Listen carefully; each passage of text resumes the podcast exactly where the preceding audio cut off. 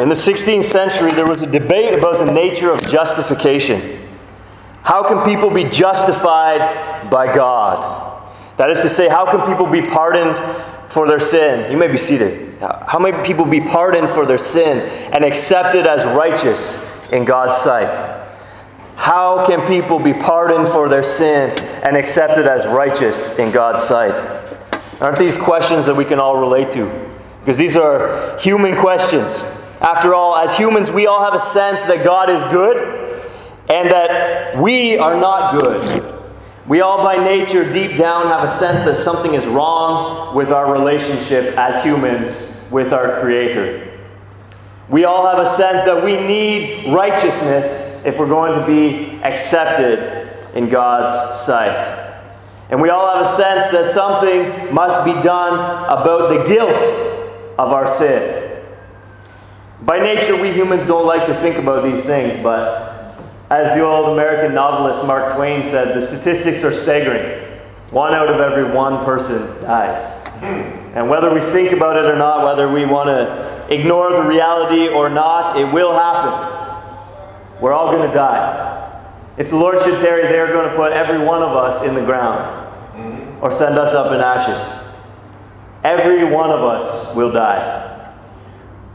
So we must prepare to meet our Maker. And so we should all face the question head on then how can people be pardoned for their sin and accepted as righteous in God's sight? How can people be justified? Or since, as Mark Twain said, one out of every one of us dies, let's make it personal. How can you be accepted as righteous in God's sight and pardoned for your sin? How can I be accepted as righteous in God's sight and pardoned for my sin? In the 16th century, the predominant answer of the church was unsatisfactory, and so some went back to the Bible looking for an answer to these questions. And what they found in the Bible is that a sinful man can only be justified by faith alone, in Christ alone. I'm going to preach twice this morning, but it's really going to be more like one message in two parts. And the big idea of the two messages together will be what Paul says in Galatians chapter 2 and verse 16. We know that a person is not justified by works of the law, but through faith in Jesus Christ. Let me read that again from the apostle's mouth. We know that a person is not justified by works of the law, but through faith in Jesus Christ. Paul is in the middle of a discourse on the relationship of Jews and Gentiles in the church in that section of Galatians, and that's not particularly in our purview this morning. So we're not going to focus on that aspect of his statement or the context of his statement. But in the middle of Paul's argument, he lays down that truth that I just read for you as axiomatic we know that a person is not justified by works of the law, but through faith in Jesus Christ. That is a foundational principle upon which he is building his argument. We know that. We know that a person is not justified by works of the law, but through faith in Jesus Christ. In my translation, the ESV, there are 19 words in that phrase. And they are 19 words of crucial crucial importance. And we're going to look at the first 16 words in our first session and then the last three in our second session this morning. So, right now, we're going to look at those first 16 words. We know that a person is not justified by works of the law, but through faith. Let's begin by looking at God's holiness. We just say, Holy, holy, holy. That's where we need to start as we come to this question of how can a person be justified before God. We need to understand that God is holy. And there are two senses in which the word holiness appears in Scripture. The first sense is to be set apart, to be set apart for a sacred use or set apart from something else, holy.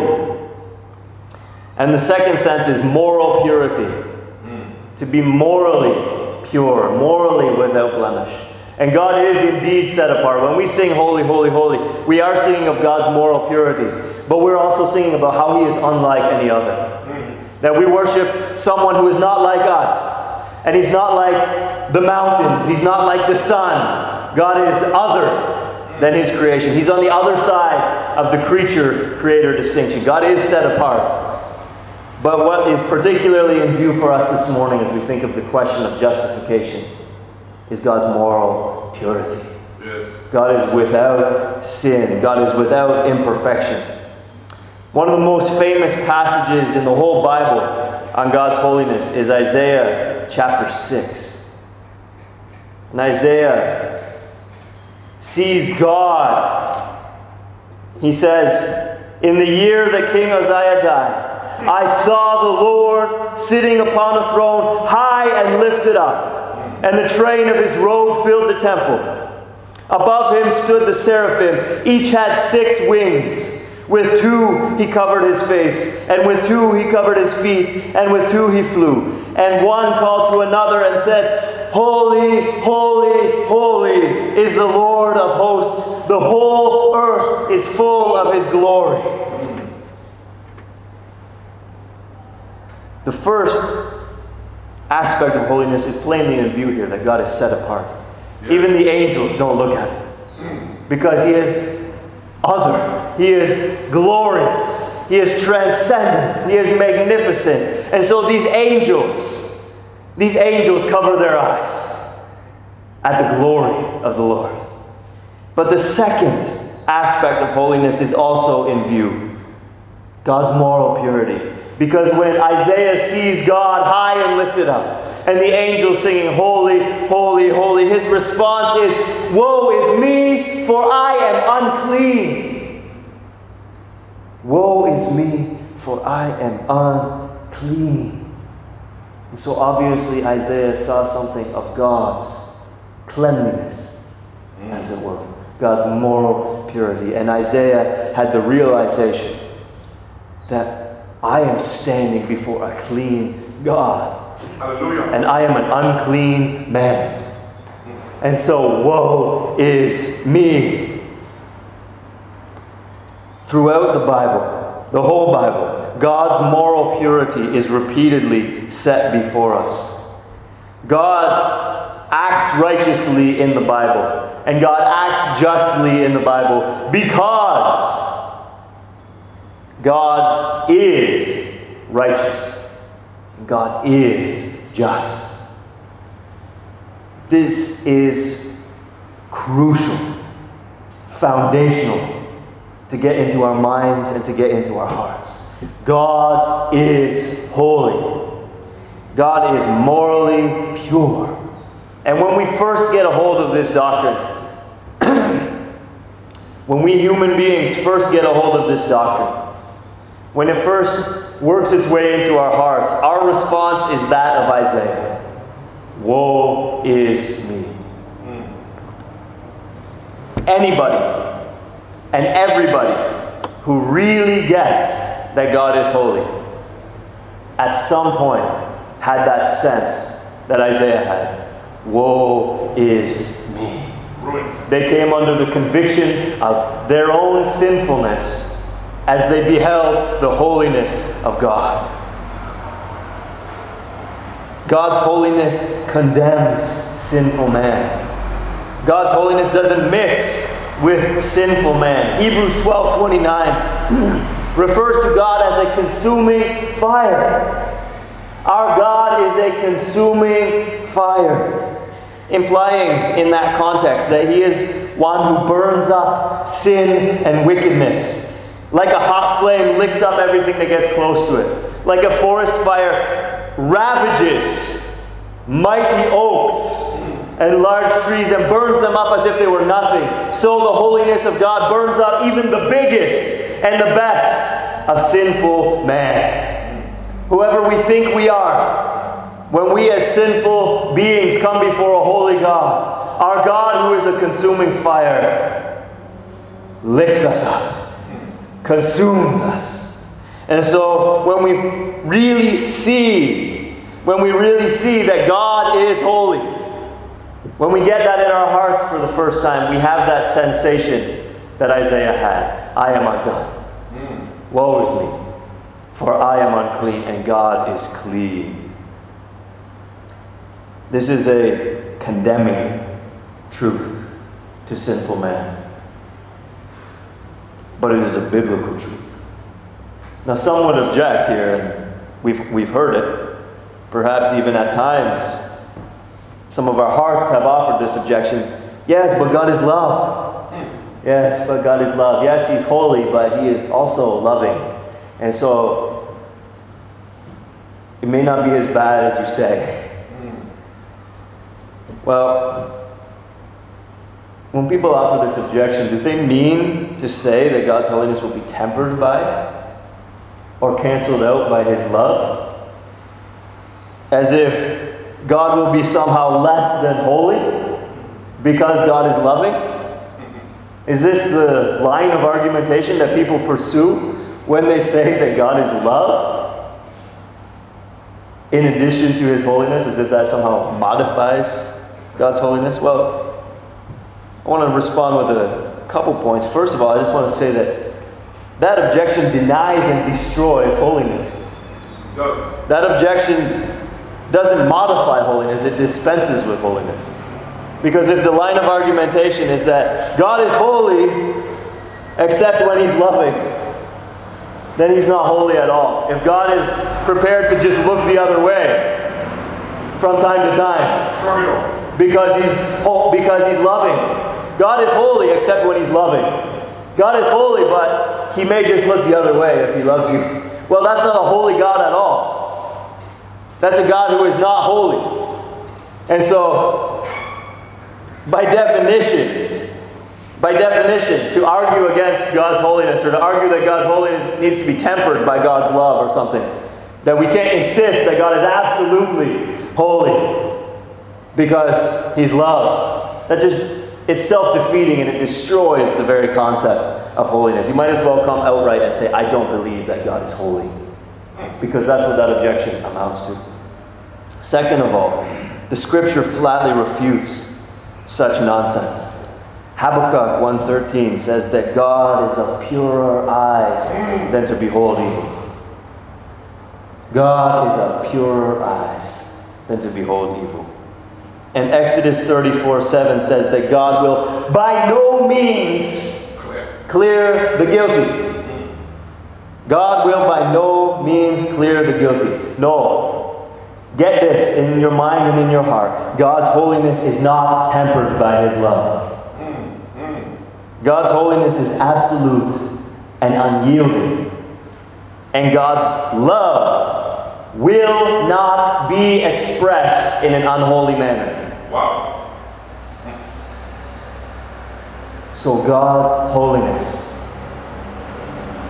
what I've been driving at is that God's holiness is a condemning doctrine to sinners.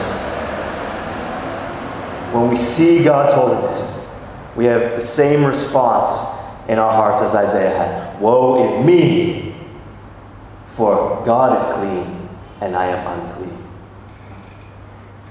To sinners, God's holiness is damning. We will perish in hell unless we can find some way to be pardoned for our sin and to be accepted by God as righteous. And most people, when they have some sense of God's goodness and some sense of their need, their own need, therefore, for some kind of righteousness, most people turn to good works. Most people turn to some kind of works righteousness. Or what Paul calls works of the law in Galatians 2:16. But what does Paul say about works of the law in Galatians 2:16? He says that we know he lays it down as a foundational principle. We know that no one will be justified by works of the law. We know that no person will be justified by works of the law. Works of the law are utterly useless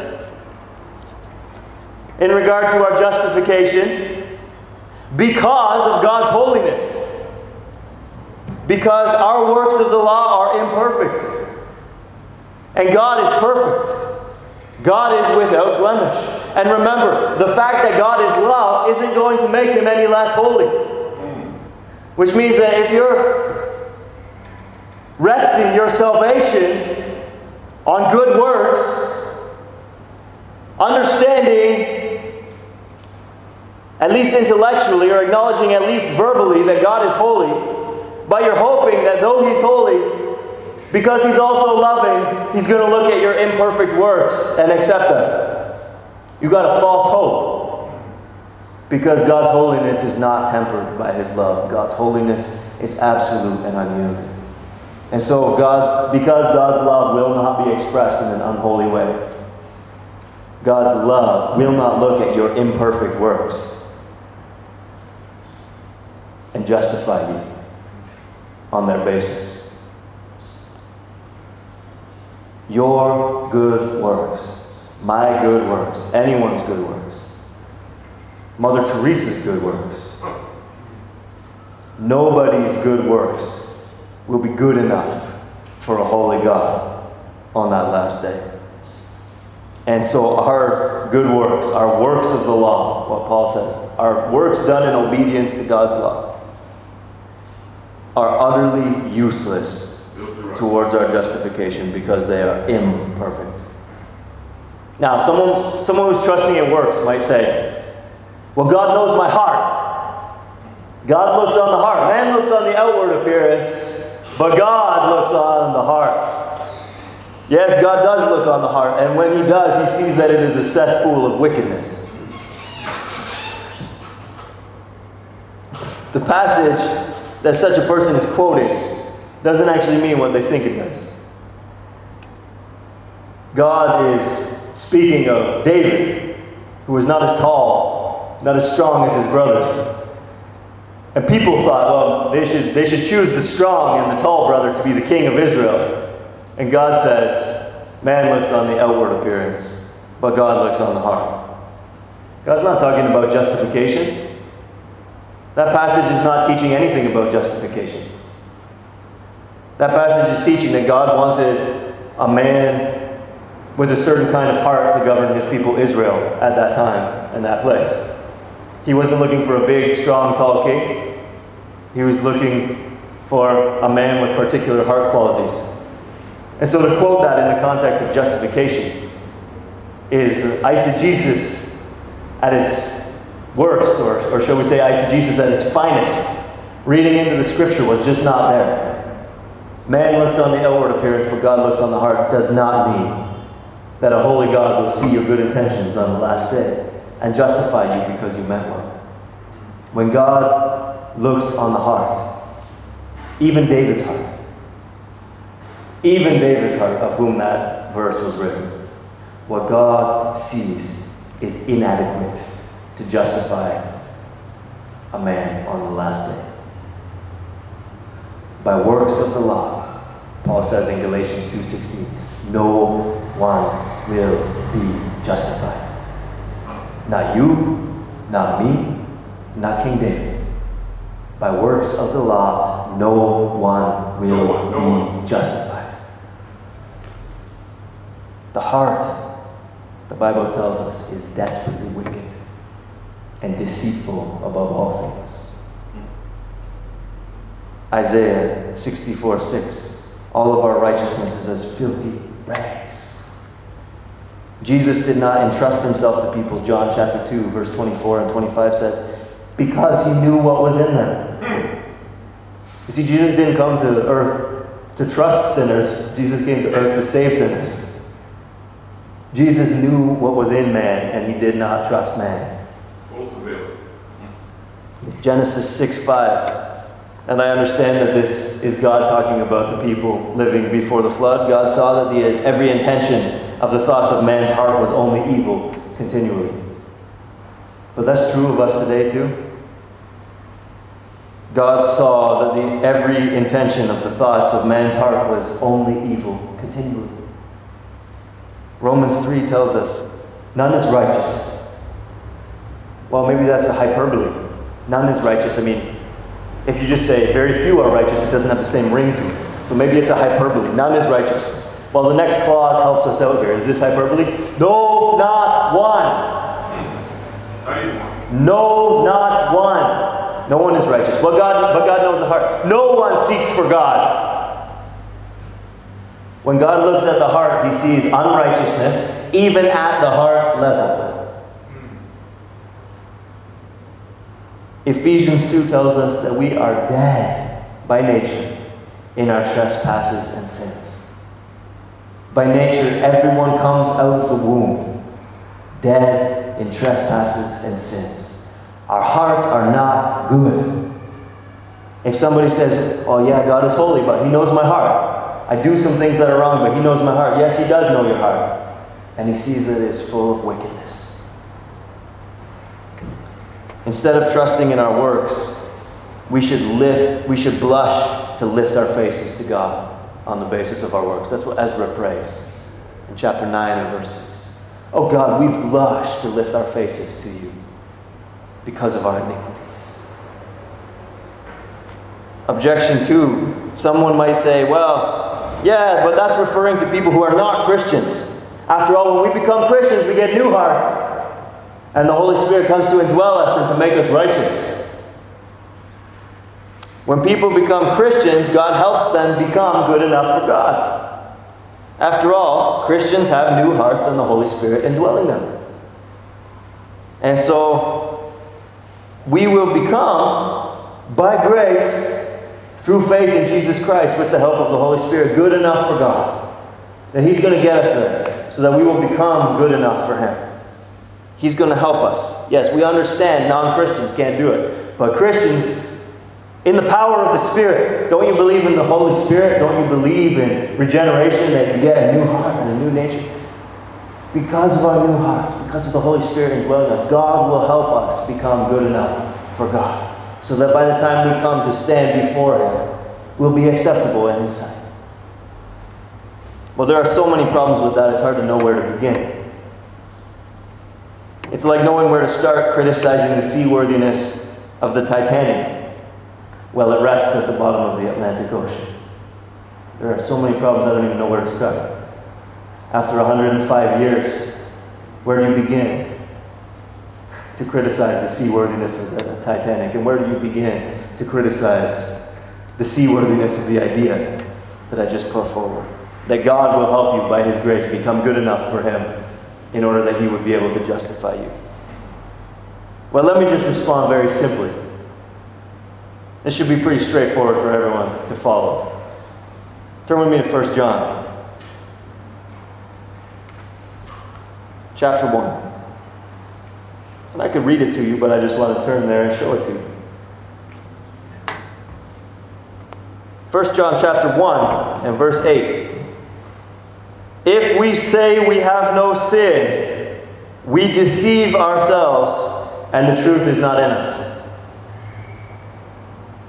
1 John chapter 1 and verse 10. If we say that we have not sinned, we make God a liar, and his word is not in us. So, this is real simple. You're going to be a sinner until you die. Now turn with me to Hebrews chapter 9.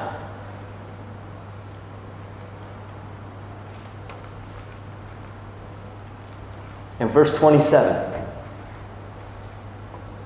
It is appointed for man to die once, and after that comes judgment. All right? So I just want you to just put these two simple ideas together. You will be a sinner until you die. And after you die, you're going to be judged. Okay, I just want you to put those two ideas together. Now let's go back to this objection. By grace, God is going to help you by the power of the Holy Spirit. He's going to make you so new and so righteous that you're going to withstand his judgment. You are going to be a sinner until you die, and then you're going to be judged. You are not, you are not going to be justified by your works when you die and you stand before a holy God. Because you're going to be a sinner until you die. And then you're going to stand before a holy God who will not tolerate the slightest degree of imperfection.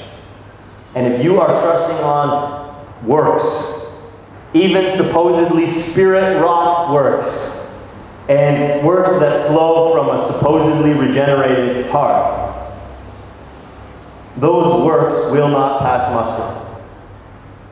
You will not be justified by works of the law. You will not be justified by works of the law. So our works are hopelessly inadequate. I hope I've driven that home clearly enough by now. Your outward works are not perfect, to say the least. That's an understatement. But I'm understating it so that everyone can agree. Your outward works are not perfect. Your heart is not perfect. And even with the Holy Spirit's help, even as a born again person, your heart is not perfect, and neither are your outward works perfect. So at no stage along the line, at no place along the continuum, are your works perfect. But where do we begin? God's holiness. God is morally perfect without blemish. God is holy. You, therefore, cannot stand as an imperfect person with an imperfect heart and imperfect actions before a holy God and expect Him to justify you because of your works. And so we're back to Galatians 2 and verse 16. We know. We know. And after everything I just explained to you, now you know. A person is not justified by works of the law. Our works are hopelessly inadequate. Why am I telling you this? In Canada, there's an advertising campaign against drunk driving. And one of the taglines is this Friends don't let friends drive drunk. And the logic behind that is if you care about someone, you don't let them do something that is dangerous for them. Friends don't let friends drive drunk. Let's borrow that logic and let me say this Friends don't let friends trust in their own works for justification. Friends don't do that. So let me be a friend to you and say, do not trust in your own goodness, your own works of the law. Do not give me these ridiculous objections that we hear proffered so often. But don't hold any water. Yes, God is holy, but God is also love. Yes, but His love will never be expressed in an unholy way. Yes, but God knows my heart. Yes, God does know your heart, and He sees that it is wicked.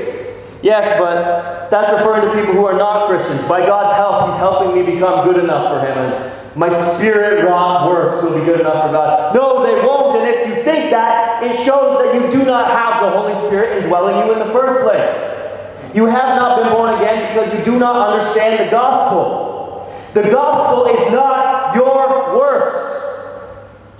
The gospel is not that you will be justified by works of the law. If you think that, even if you think that Works done by the power of God's grace will justify you. Even if you think that works done by the power of God's Spirit will justify you. If you think that, you don't understand the gospel, you're not born again, you don't have the Holy Spirit, and those works will not help you. If you think you will be justified by works of the law in any way, shape, or form, you will be damned. You will go to hell because you will stand before a holy God who is of purer eyes than to behold evil, even in the slightest degree. So by works of the law, no one will be justified. And friends, don't let friends think otherwise. Don't leave here thinking that you're justified by works of the law. Don't commit the Galatian error and think that you began by hearing with faith but now somehow you're going on. And you're standing before God is now somehow based on your works. By grace you are saved. It is not by your works. We know, as Paul said, no one will be justified. No person will be justified by works of the law. And friends, don't let friends think otherwise. So don't you go out there thinking otherwise. Let me be a friend to you and say, don't any of you go out there thinking otherwise. But let me encourage us who know this, who believe this. Let me encourage us to go be friends to everybody out there and not let them think otherwise. Because friends don't let friends trust in their own works. I was driving in town the other day.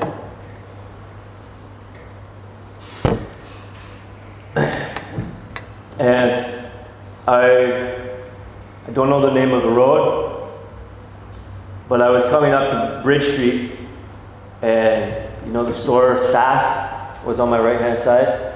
Across the road, there's like a um, I don't know, some other de- kind of department store kind of thing. I was coming up there, I was about to make a left onto Bridge Street, right by uh, Wharf Road there, busy part of town. And I could see so many people walking back and forth, carrying out their business. So many people. And I just reflected on the fact that, according to the 2010 census, 75% of people in this island are Christians. Hmm. According to the 2010 census. But anybody who knows the truth of what I just said, no one will be justified by works of the law, knows that not 75% of this island are Christians. Among that 75% are some who are, who have renounced hope in themselves, who have shifted their hope away from themselves toward another, namely Christ Jesus. But so many of those people, so many of those that I saw walking around town that day, are lost, even though they think that they're found. They are dead in their trespasses and sins, even though they think that they're alive. Because they haven't got this into their heart yet. A person will not be justified by works of the law. And God burdened my heart afresh for these people. God's burdened my heart already for the people of Barbados. That's why I'm here. I want this gospel to be clear to ring forth from pulpits all over this island. I'm here to help put my hand to the plow alongside men that are already preaching this. And I'm here to preach it myself. We got to get this word out to this island that no one will be justified by works of the law. No one. We got to get this word out to people who think that they are Christians. No one will be justified by works of the law. And we got to come do it as friends People who come alongside and care for souls. It's one thing to stand on the corner with a megaphone and yell at people and hurl insults and condemnation at people. No one will be justified by works of the law. You self righteous Pharisees, repent of your sins. And the substance of that is true.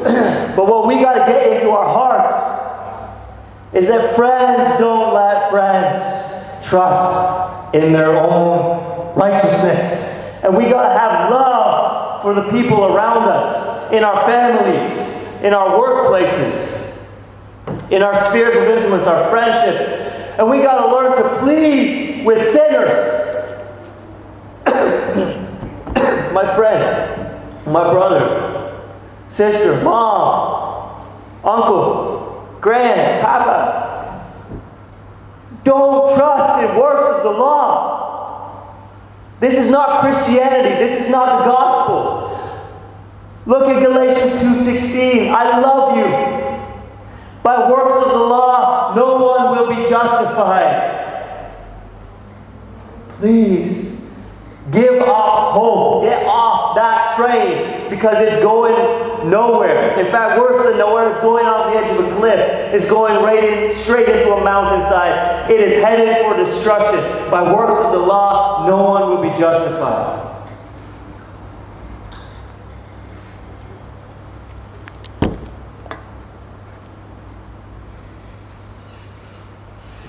I'm telling you this because I care. And I want us who agree with this, who see this in Scripture, to tell others because we care. The five solas are not for us to huddle around. Be like, man, we got this right. We're the reformed. The five solas are gospel clarity.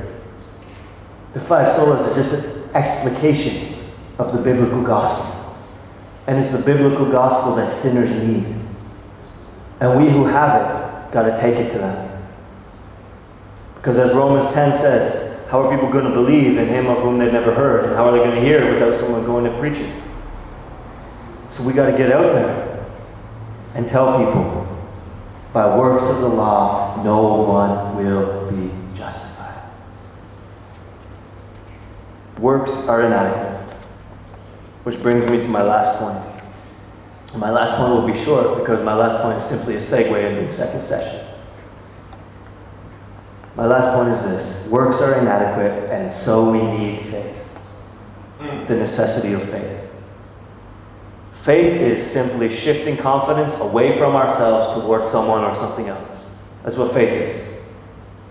It's trusting someone else or something else instead of ourselves. If our works are inadequate, we must look outside of ourselves for pardon from sin and acceptance as righteous in God's sight. We must learn, we must look for what Martin Luther, the reformer, called an alien righteousness. Someone that's not from around here. We got to look for an alien righteousness, something outside of ourselves. We'll see in the next session that Christ alone ought to be the object of our faith. But for now, it simply needs to be clear that we know that a person is not justified by works of the law, but through faith. I told you that this, these two sessions this morning will basically be like part one and part two. That's the end of part one. We know that a person is not justified by works of the law, but through faith. We're going to take a 15 minute intermission, 12 minute intermission. We'll start back here again at 10:30, and we're going to look at Christ alone. We're going to see that when we shift our confidence away from our works towards someone or something else, it must be Christ alone.